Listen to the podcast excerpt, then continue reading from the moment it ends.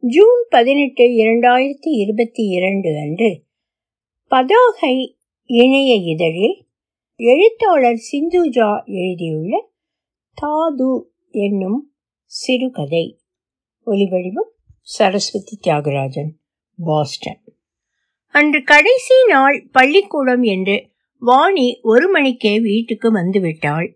அவள் ஆறாம் வகுப்பு படிக்கிறாள். வீட்டுக்குள் நுழையும் போதே அம்மா பசிக்குது என்று கத்தியபடி சமையலறையை நோக்கி பாய்ந்தாள். ஆனால் சட்டென்று ஓட மறுத்த கால்கள் நின்றுவிட்டன. அவளுடைய வீட்டில் பாட்டி இருக்கும் அறை வாசலில் பாட்டியின் சிறிய பெட்டியும் ஒரு துணிப்பையும் உட்கார்ந்திருந்தன. அவள் ஆச்சரியத்துடன் பாட்டியின் அறை வாசலுக்கு சென்றாள். உள்ளே எட்டி பார்த்தபோது பாட்டி கட்டிலின் மேல் இருந்த போர்வையை மடித்து கொண்டிருந்தாள். இவள் வருகையை உணர்ந்தவள் போல பாட்டி திரும்பி பார்த்து வாடி சின்னவளே என்று வழக்கம் போல அழைத்தாள். வாணிக்கு அக்கா கிடையாது என்றாலும் பாட்டி எங்க ஊருக்கா? என்று வாணி கேட்டாள். பாட்டி வழக்கமாக அணியும் சாயம் போன புடவையிலிருந்து பார்க்கக்கூடிய ஒரு புடவைக்கு மாறியிருந்தாள். எப்போதும் தலைமையிலே குடுமி போல குவித்து கொண்டு அலட்சியத்தை காண்பிக்கும் தலையை இன்று நேர்த்தியாக வாரி நெற்றியில் விபூதி பூசியிருந்தாள். அப்போது மாணிக்கம் வீட்டிற்குள் வந்தார். என்னப்பனே முருகா என்று சத்தமாக சொல்லியபடி ஹாலில் இருந்த நாற்காலியில் உட்கார்ந்தார். சத்தம் கேட்டு கலாவதி கையில் தண்ணீர் ஜக்கோடு வந்து கணவரிடம் கொடுத்தாள். அவர் ஒரே வாயில் அவ்வளவு நீரையும் குடித்து விட்டார். இப்படி தண்ணியை குடிச்சு வயிற்ற ரொப்பினா எப்ப சாப்பிடுறது? என்று அறையிலிருந்து வெளியே வந்த பாட்டி கடிந்து கொண்டாள். அவளை பார்த்ததும் மாணிக்கம் எங்கம்மா கிளம்பிட்ட? என்று கேட்டார். அதான் நானும் கேட்டேன் என்றாள் வாணி. பாட்டி இருவரையும் பார்த்தாள். அங்கே நின்ற கலாவதியை அவள் பார்வை தொடவில்லை. ஆமா சிவகாமிய பார்த்துட்டு நாலு நாள் இருந்துட்டு வரலாம்னு. சிவகாமி வாணியின் அத்தை. பக்கத்தில் மாலூரில் கொடுத்திருந்தது. இப்ப தானம்மா அங்க போயிட்டு வந்தோம்? இப்பவா? அதுவும் அஞ்சு மாசமாச்சே. என்றாள் பாட்டி. அஞ்சா வாணிக்கு பிறந்த நாள்ட்டு ஜனவரி முப்பதாம் தேதி எல்லாருமா இங்கேருந்து கிளம்பி சிவகாமி வீட்டுக்கு போய் கொண்டாடினோம். அப்புறம் நாங்கள் மட்டும் உடனே திரும்பிட்டோம். நீ பத்து நாள் கழித்து திரும்பி வந்த. இன்னைக்கு மே மூணாம் தேதி என்று அவரை பாட்டி இடைமறித்தாள். ஆமாம் ஜனவரி பிப்ரவரி மார்ச் ஏப்ரல் மேனு அஞ்சு மாசம் ஆயிடுச்சுல்ல மாணிக்கம் அவளை திகைப்புடன் பார்த்தார் அடே அப்பா என்ன கணக்கு? உங்ககிட்ட சவுந்தரா தேவியே பிச்சை வாங்கணும். அது யாரு தேவி? சினிமாக்காரியா? என்று பாட்டி கேட்டாள். ஆமா சிவாஜியோட ஜோடியா நடிச்சா. அதை கேட்டு வாணி சிரித்தாள். கலாவதி வந்த சிரிப்பை அடக்கி கொண்டாள். பாட்டி மருமகளை எரிக்கும் பார்வையால் சுட்டுவிட்டு ஒன்றும் பேசாமல் உள்ளே நடந்தாள். சமையலறைக்கு திரும்பி சென்ற கலாவதி எல்லோரும் சாப்பிட வாங்க என்று அங்கிருந்து குரல் கொடுத்தாள். வாணி உள்ளே சென்றபோது மாணிக்கமும் அவளை பின்தொடர்ந்தார். சமையலறையில் கலாவதி கணவனை பார்த்து போயிட்டு வருதுன்னு நினைச்சப்புறம் நாலு நாள் என்ன? நாலு மாசம் இருந்துட்டு வர வேண்டியதுதானே? என்றாள் மெல்லிய குரலில் நாலு மாசமா? சரியா போச்சு. சிவகாமி விட்டா கூட அவ புருஷன் விட மாட்டானே. பாரு இப்ப அஞ்சாம் நாளே கார்ல கொண்டு வந்து விட்டுட்டு போயிடுவான் என்றார் மாணிக்கம். இந்த விளக்கு மாத்து கட்டைக்கு தான் இத்தனை பட்டு குஞ்சலும் என்றாள் கலாவதி. அம்மா சும்மா இரு பாட்டி வந்துரும் என்று வாணி எச்சரித்தாள். அதெல்லாம் வரமாட்டாங்க. கோபத்தில் இருக்காங்க. மகம் போய் சமாதானப்படுத்தி கூப்பிட்டாதான் சாப்பிட வருவாங்க. என்றாள் கலாவதி. மாணிக்கம் சரி அப்ப நான் சமாதான புறாவை எடுத்துக்கிட்டு போய் பேசியே கூட்டியாரேன் என்று கிளம்பினார். அவர் திரும்பி வர பத்து நிமிஷம் ஆயிற்று. அதற்குள் கலாவதி சமையல் அறையிலிருந்து சமைத்து வைத்திருந்த பாத்திரங்களை ஹாலில் போட்டிருந்த டைனிங் டேபிளில் கொண்டு வந்து வைத்தாள். வாணி ஃப்ரிட்ஜில் இருந்து தை பாத்திரத்தையும் ஊறுகாய் பாட்டிலையும் கொண்டு வந்து மேஜையில் வைத்துவிட்டு எல்லோருக்குமான தட்டுக்களை எடுத்து வந்து போட்டாள். மற்ற மூவரும் உட்கார்ந்து கொள்ள கலாவதி தட்டுகளில் பரிமாறினாள். அம்மாவை மூணு மணி ட்ரெயினில் ஏற்றி விட்டா போறேங்கிறாங்க. எனக்கு தான் இன்னைக்கு லீவ் எடுக்க முடியாம இருக்கு. நாளைக்கு போகலாமா அம்மா? நான் கொண்டு போய் விட்டுறேன். என்றார் மதியம் மூன்று மணி வாக்கில் மரிய குப்பம் வண்டி கிளம்புகிறது. அதில் போனால் ஒரு மணி நேரத்தில் மாலூரை அடைந்து விடலாம். மறுநாள் காலையில் ஒன்பது மணிக்கு அங்கு வரும் ரயிலை பிடித்தால் பத்து மணிக்கு பெங்களூர் வந்து விடலாம். பாட்டி முகத்தை தூக்கி வைத்துக் கொண்டதை வாணி பார்த்தாள். கிளம்பணும்னு எல்லாத்தையும் நான் எடுத்து வச்சிட்டேன். அதை எதுக்கு நிறுத்தணும்? நான் வாணியை கூட்டிட்டு போறேன் என்றாள் பாட்டி. வாணி பதில் சொல்லாமல் தாயை பார்த்தாள். அதை பாட்டி பார்ப்பதையும் அவள் பார்த்தாள். சின்ன பிள்ளைய எப்படி? என்று கலாவதியை ஆரம்பித்தாள். பாட்டியின் முகம் சுருங்கிற்று. வாணி அதெல்லாம் பயப்பட ஒன்றும் இல்லையம்மா. இப்ப பாட்டி கூட போறேன். நாளைக்கு காலையில அத்தையோ மாமாவோ வந்து ரயிலை ஏத்தி விட்டுருவாங்கல்ல? என்றாள். நீயும் அத்தை வீட்டுல நாலு நாள் இருந்துட்டு வரலாம்ல? முழு பரீட்சை தான் முடிஞ்சு நாளையிலேருந்து லீவு தானே உனக்கு? என்று கேட்டாள் பாட்டி. இல்லை பாட்டி நான் டான்ஸ் கிளாஸில் சேர போகிறேன் நாளைக்கு சாயங்காலம் அஞ்சு மணிக்கு டான்ஸ் டீச்சர் வீட்டுக்கு போகணும் என்றாள் வாணி. மாணிக்கம் அவர்களை ஆட்டோவில் கொண்டு போய் ஸ்டேஷனில் இறக்கி விட்டுவிட்டு ஃபேக்டரிக்கு போவதாக சொன்னார். கிளம்பும் போது தாயாரின் பெட்டியையும் துணிப்பையையும் தன் இரு கைகளையும் சுமந்து கொண்டார். என்னம்மா பை இந்த கணம் கணக்குது? என்று ஆச்சரியத்துடன் கேட்டார். காலையில இந்த சிக்கப்பா அவன் பழவண்டியை எடுத்துக்கிட்டு வாசல்ல வந்து நின்னா அதான் சிவகாமிக்கு நாலு மாம்பழமும் நாலு கொய்யா பழமும் வாங்கி போட்டேன். என்று வாசலை பார்த்து நடந்தாள். அவள் பின்னால் மற்றவர்கள் சென்றார்கள். மாணிக்கம் கூடவே வந்த கலாவதி அஞ்சு கிலோ என்று முறையினாள். போகட்டும் போ என்றார் மாணிக்கம். பாட்டியும் பேத்தியும் ஸ்டேஷன் வாசலில் இறங்கிக் கொண்டார்கள். மாணிக்கம் நான் வேணும்னா சாமான்களை பிளாட்ஃபாரத்தில் கொண்டு வந்து வச்சிடவா என்று கையில் கட்டியிருந்த வாட்சை பார்த்தபடி கேட்டார். நீங்க போங்கப்பா உங்களுக்கு டைம் ஆயிடுச்சு என்றாள் வாணி அவர் போன பின் வாணி பாட்டியிடம் பாட்டி பை கனமா இருக்குன்னு அப்பா சொன்னாங்கல்ல. அதை நான் எடுத்துக்கிட்டா? நீங்க பெட்டியை தூக்கி ஆற முடியுமா? என்று கேட்டாள். தூக்க முடியாம என்ன? என்றாள் பாட்டி. இருவரும் சுமையை தூக்கி கொண்டு ஸ்டேஷன் பிளாட்ஃபாரத்தை நோக்கி சென்றார்கள். பிளாட்ஃபார சுவரில் ஓடிய கடிகாரத்தை பார்த்துவிட்டு வாணி பாட்டி நல்ல வேலை வண்டி கிளம்ப இன்னும் அரை மணி நேரம் இருக்கு. பைய வாங்க. என்றாள். நடந்தபடியே பெட்டி ஒன்னும் ரொம்ப கனமா இல்லையே பாட்டி என்று கேட்டாள். அவள் கேள்விக்கு பதிலேதும் வரவில்லை. வாணி திரும்பி பார்த்தால் சற்று தொலைவில் பாட்டி பெட்டியை கீழே வைத்துவிட்டு கையை உதறி கொண்டிருந்தாள். என்னாச்சு பாட்டி? என்று வாணி பாட்டியை நோக்கி வேகமாக நடந்து சென்றாள். சனிய கைய வலிக்குது என்றாள் பாட்டி. ஐயையோ பாட்டி நீங்க முன்னால நடங்க. நான் ரெண்டையும் தூக்கிட்டு வரேன். என்றாள் வாணி. பாட்டி மெதுவாக தப்படி வைத்து நடந்தாள். அவளிடமிருந்து சற்று இடைவெளி விட்டு வாணியை அவளை பின்தொடர்ந்தாள் இரண்டு கைகளிலும் ஏறி ஏறியிருந்த சுமை கனமாகத்தான் இருந்தது. சற்று நடந்ததும் கைகளில் வலி தோன்ற துவங்கிவிட்டது. ரயில் பெட்டியை அடையும் வரை எங்கும் நிற்காமல் போக வேண்டும் என்று வாணி நினைத்தாள். ஏனென்றால் பாட்டியின் நடை அவ்வளவு மெதுவாக இருந்தது. அவர்கள் ஏறிக்கொள்ள வேண்டிய பெட்டியை அடைந்ததும் மாடி கை போயிடுச்சு என்று வாணி இரண்டு சுமைகளையும் பிளாட்ஃபார்ம் தரையில் வைத்தாள். ஜாக்கிரதையா வையே பழங்கள்லாம் நசுங்கிட போகுது என்றாள் பாட்டி. நான் கை வலிக்குதுங்கிறேன். நீங்க அதை கண்டுக்காம என்னவோ சொல்றீங்களே பாட்டி. நான் என்ன பழம் இருக்கிற பைய டொம்முன்னு கீழே போட்டனா? என்றாள் வாணி. அப்பா என்ன வாயி என்ன வாயி என்றாள் கிழவி. அவன் கொண்டு வந்து வச்சுட்டு போறேன்னா நீ தான் வேண்டாம்னு அனுப்பிச்சிட்ட என்று குற்றம் சாட்டினாள். வாணி பதில் சொல்ல வாயை திறந்து பிறகு மூடிக்கொண்டாள். பாட்டி நான் முதல்ல போய் உள்ற சாமான வச்சுட்டு வரேன்.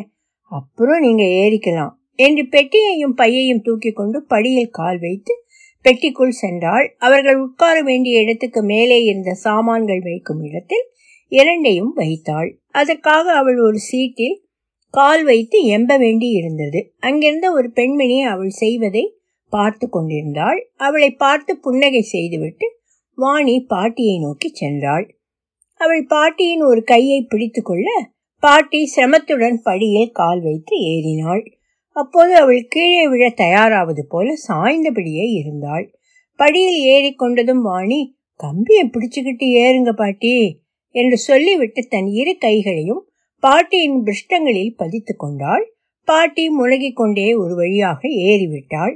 வாணியும் அவள் பின்னால் ஏறிக்கொண்டு அவளது கையை பிடித்தபடி சென்றாள். பாட்டி சீட்டில் உட்கார்ந்து கொண்டாள். அங்கு உட்கார்ந்திருந்த பெண்மணி பாட்டியிடம் கெட்டிக்கார குட்டி என்றாள். எப்ப கிளம்புவான்? என்று பாட்டி அலுப்புடன் வாணியிடம் கேட்டாள். ஜன்னல் வழியாக பிளாட்பாரத்தில் தொங்கிக் கொண்டிருந்த கடிகாரத்தை பார்த்து இன்னும் பத்து நிமிஷம் இருக்கு பாட்டி. என்றாள். அப்பாடா வருவமானு ஆயிடுச்சு உங்க அம்மா என்னடானா தனியா போன்னு நாக்கு மேல பல்ல போட்டு சொல்லுறா என்றாள் பாட்டி. அவங்க எங்க அப்படி சொன்னாங்க? அப்பா நாளைக்கு கூட்டிட்டு போறேன்னு சொன்னதுக்கு சரினாங்க என்றாள் வாணி. உங்க ஆத்தாவ விட்டு கொடுக்க மாட்டிய நீ என்றாள் பாட்டி. வாணி அங்கு இருந்த பெண்மணியை பார்த்தாள். அவள் கையில் வைத்திருந்த பத்திரிகையில் ஆழ்ந்திருப்பது போல காணப்பட்டாள். ஐயோ தண்ணி பாட்டில் எடுத்துக்கிட்டு வரலையே என்று திடீரென்று நினைவுக்கு வந்தவளாய் பாட்டி பதறினாள். சரி பணத்தை கொடுங்க போய் வாங்கிட்டு வரேன். ட்ரெயின் கிளம்ப இன்னும் அஞ்சு நிமிஷம்தான் இருக்கு என்று வாணி பணத்தை வாங்கி கொண்டு ஓடினாள். அவள் அதை வாங்கி கொண்டு வண்டியில் ஏறவும் வண்டி நகர ஆரம்பித்தது. வழியில் நின்ற நான்கைந்து மனிதர்களை விலக்கிக் கொண்டு அவள் தன் இடத்தை அடைய இரண்டு நிமிடங்கள் ஆகின. வந்துட்டியா? நல்ல வேலை வண்டி கிளம்பிடுச்சே. உன்னை காணுமேனு ஒரு நிமிஷம் திடுக்குன்னு ஆயிடுச்சு என்று அந்த பெண்மணி சிரித்தாள். வாணியும் பதிலுக்கு அவளை பார்த்து புன்னகை செய்தாள். எங்க? மரியக்குப்பம் போறீங்களா? என்று அந்த பெண்மணி கேட்டாள். இல்ல மாலூர் என்றாள் வாணி. என் பொண்ணு வீட்டுக்கு போறோம் என்றாள் பாட்டி பெருமை குரலில் துணிக்க. நானும் மாலூர் தான் போறேன். என் பேரு கிரிஜா என்றாள் அவள். தொடர்ந்து மாலூர்ல எங்கே? என்று கேட்டாள். பாட்டி விலாசத்தை சொல்லிவிட்டு மாப்பிள்ளை பெரிய செங்கல் சூழ வச்சிருக்காரு. வல்லபா பிரிக்ஸ் ஒர்க்ஸ்னு. ஓ வல்லபன் சார் உங்க மாப்பிள்ளையா? என்று கேட்டாள் கிரிஜா. உனக்கு தெரியுமா? ஆனா பெரிய வியாபாரம்னா ஊர்ல எல்லாருக்கும் தெரியும் தானே என்றாள் பாட்டி. இப்போது மேலும் பெருமிதம் அவள் குரலில் ஏறினாற் போல ஒளி சற்று அதிகமாக இருந்தது. கிரிஜா அவள் அருகே வைத்திருந்த பையிலிருந்து மூன்று ஆரஞ்சு பழங்களை எடுத்தாள். பாட்டி கொன்றும் வாணி கொன்றுமாக நீட்டினாள். இருவரும் வேண்டாம் என்று மறுத்தாலும் கிரிஜா விடவில்லை. பாட்டியிடம் பழத்தை கொடுத்துவிட்டு அவள் வாணியிடம் இரு நான் உனக்கு உரிச்சு தரேன் என்று உரிக்க ஆரம்பித்தாள். சுளைகள் தித்திப்பாக இருந்தன. மடி என்னம்மா இனிக்குது? என்று பாராட்டுடன் கிரிஜாவை பார்த்து சிரித்தாள் வாணி. கிரிஜா தன் கையில் இருந்த இன்னொரு பழத்தையும் உரித்து வாணியின் கைகளில் திணித்தாள். வாணி மறுப்பெதுவும் சொல்லாமல் வாங்கி கொண்டாள். பாட்டியை பார்த்தபோது அவள் பழத்தை உரித்தபடி ஜன்னல் வழியே வெளியே பார்த்து கொண்டிருந்தாள். பாட்டியின் பையில் இருக்கும் மாம்பழத்தையோ கொய்யாப்பழத்தையோ கிரிஜாவுக்கு பாட்டி எடுத்து தரலாமே என்று வாணிக்கு தோன்றிட்டு கிரிஜா நான் பாத்ரூமுக்கு போயிட்டு வரேன். என்று எழுந்து சென்றாள். ரொம்ப நல்லவங்களா இருக்காங்கல்ல என்று வாணி பாட்டியிடம் சொன்னாள். உங்க மாமா பேரை சொன்னதும் அசந்துட்டா பாரு என்றாள் பாட்டி. பெரிய மனுஷன் வீட்டுக்காரங்கன்னு தான் பழ உபச்சாரம் எல்லாம் பண்ணிட்டா என்று சிரித்தாள். அப்போது ஒருவன் அதிரசம் அதிரசம் என்று தலையில் கூடையை வைத்து கூவிக்கொண்டே வந்தான். அதிரசம் சாப்பிடுறியாடி? என்று பாட்டி அவளிடம் கேட்டாள். இல்ல எனக்கு வேணாம் என்றாள் வாணி. அப்போதுதான் சாப்பிட்ட இரண்டு பழங்களும் வயிற்றில் பம்மென்று உட்கார்ந்திருந்தன. அவனை கூப்பிடு வாங்கிட்டு போலாம். நானும் அதிரசம் சாப்பிட்டு ரொம்ப நாள் ஆச்சு உங்க அத்தைக்கும் ரொம்ப பிடிக்கும் என்றாள் பாட்டி. ஜன்னன் ஓரத்தில் உட்கார்ந்திருந்த வாணி பாட்டியை தாண்டி கொண்டு வந்து நடக்கும் பாதையில் நின்று கூடைக்காரன் சென்ற வழியில் பார்த்தாள். அவனை காணவில்லை. அவரை காணோம் பாட்டி என்று வாணி பாட்டியின் பக்கம் திரும்பினாள். பாட்டி பணத்தை எடுத்து கையில் வைத்து கொண்டிருந்தாள். இங்கதான் யார்கிட்டயாவது வித்துக்கிட்டு இருப்பான். ஓடி போய் ஏழு அதிர்ஷ்டம் வாங்கிட்டு வந்துடுறியா? என்று ஐம்பது ரூபாயை நீட்டினாள். வாணி அந்த பெட்டியின் கடைசி வரைக்கும் சென்று பார்த்தால் காணவில்லை. அவள் அடுத்த பெட்டிக்கு சென்று பார்த்தால் அங்கும் காணவில்லை. அங்கு உட்கார்ந்தவர்களிடம் விசாரிக்கவும் அவளுக்கு கூச்சமாக இருந்தது. அதற்கும் அடுத்த பெட்டியில் இருப்பானோ என்று அங்கும் சென்று பார்த்தால் கிடைக்கவில்லை. அவள் திரும்பி வந்து பாட்டியிடம் பணத்தை திருப்பி கொடுத்தாள். நீ சரியா பார்க்கல. அவன் என்ன ரயில் என்று குதிச்சு ஓடிட்டானா? என்ற பாட்டி சற்று கடுமையான குரலில் கூறினாள். வாணி பாட்டியின் அருகில் இருந்த தண்ணீர் பாட்டிலில் எடுத்து ஒரு வாய் குடித்தாள். கிரிஜா திரும்பி வந்து சீட்டில் உட்கார்ந்தபடி இன்னும் அஞ்சு நிமிஷத்துல மாலூர் வந்துடும் என்றாள். வாணியின் கண்கள் சாமான்கள் வைக்கும் பகுதியை பார்த்ததை பார்த்த கிரிஜா இரு நான் உனக்கு ஹெல்ப் பண்றேன். என் எழுந்து வந்து மேலே இருந்த பெட்டியையும் பையையும் எடுத்து பாட்டியின் அருகில் வைத்தாள். பிறகு என்கிட்ட சாமான் ஒண்ணுமில்ல. கீழே இறங்குறப்போ நான் பைய எடுத்துக்கிறேன். நீ பெட்டி எடுத்துக்கோ. என்றாள் வாணியிடம். உனக்கு எதுக்கு கஷ்டம்? நாங்க எடுத்துக்கிட்டு வரோம். என்றாள் பாட்டி. இறங்கும்போது கிரிஜா பையை எடுத்துக்கொண்டு இறங்கினாள். மூவரும் ஸ்டேஷன் வாசலை நோக்கி நடந்தார்கள். உங்களை கூட்டிக்கிட்டு போக யாராச்சும் வருவாங்களா? என்று கிரிஜா கேட்டாள். மாப்பிள்ளை வருவாரு. அவரு வேற வேலையா போயிருந்தா என் பொண்ணு வரும் என்றாள் பாட்டி. திடீரென்று அதோ வராரு என் மாப்பிள்ளை என்றாள். மாமா என்று வாணி கத்தினாள்.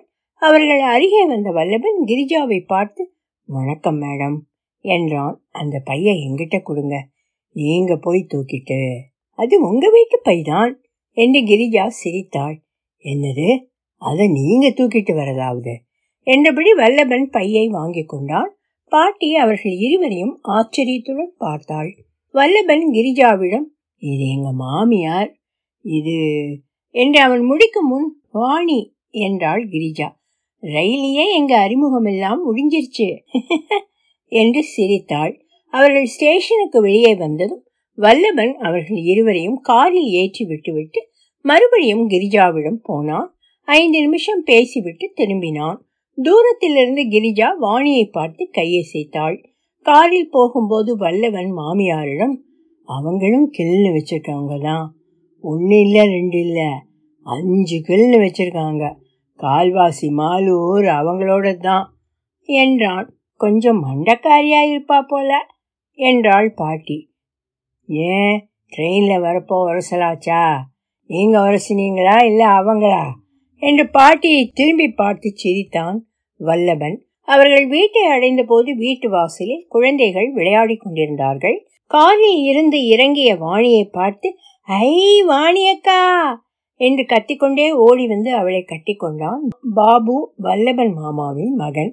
பாட்டியையும் தழுவி கொண்டான் அக்கா நீயும் விளையாடவா டியாண்டோ மஜாவா இருக்கு என்று அவள் கையை பிடித்து இழுத்தான். இருடா உள்ள போய் மூஞ்சியை கழுவிட்டு வரேன் நீங்க விளையாடிக்கிட்டு இருங்க என்று அவனிடமிருந்து வாணி தன்னை விடுவித்துக் கொண்டாள். அவள் வீட்டுக்குள் நுழைந்ததும் சிவகாமி அத்தை அவளை பார்த்து வாங்கம்மா வாங்க. பெங்களூர் மகாராணி என்னடி இப்படி வசந்துட்ட? என்று வரவேற்றபடியே அவளை கட்டி கொண்டாள். பெரிய மனுஷி பாட்டிய கூட்டிட்டு வந்தியா? பெரிய ஆளுடா நீ என்று கொஞ்சினாள். அத்தே நான் போய் ஒரு குழியில போட்டுட்டா ஒரேடியா விஷத்து கிடக்கு உடம்பெல்லாம் என்றாள். அவளிடமிருந்து ஒரு டவலை வாங்கி கொண்டு பாத்ரூமுக்கு சென்றாள். அவள் தலையை தூட்டி கொண்டே திரும்பி வரும்போது சமையலறையில் பாட்டியும் அத்தையும் பேசிக் கொண்டிருந்தார்கள். ஆனாலும் வாணி தனியா தைரியமா வந்துருச்சே என்றாள் சிவகாமி.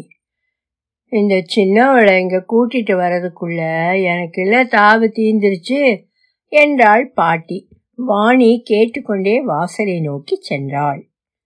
ஒலிவடிவம் சரஸ்வதி தியாகராஜன் பாஸ்டன்.